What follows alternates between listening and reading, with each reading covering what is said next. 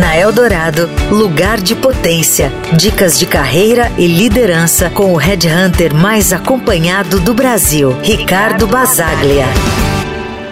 Quem nunca ouviu a frase, quem não é visto não é lembrado. Mas no mundo corporativo, apenas ser visto não é suficiente. Muitos profissionais, especialmente aqueles com um perfil mais reservado, introvertido, enxergam o marketing pessoal como um grande desafio. A ideia de se destacar e mostrar o seu valor pode parecer intimidadora, principalmente em ambientes com alta concorrência e poucos holofotes.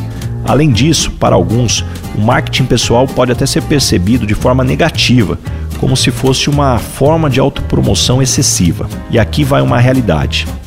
Feliz ou infelizmente, seus gestores e colegas não têm uma câmera te acompanhando vinte e quatro horas por dia.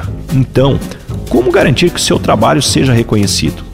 A resposta está no marketing pessoal. Não é sobre se gabar ou ser pretensioso, mas sim uma combinação crucial de ser, parecer e comunicar. Ser, no sentido de aprimorar constantemente suas habilidades e entregar resultados. Parecer, pois a imagem que você projeta, a forma como você se veste, como você fala e se comporta, são essenciais para construir sua marca pessoal. Comunicar, pois de nada adianta ser excelente em algo se ninguém souber disso. Quem aparece é lembrado, mas é fundamental que o que você apresenta no mundo esteja alinhado com quem realmente você é.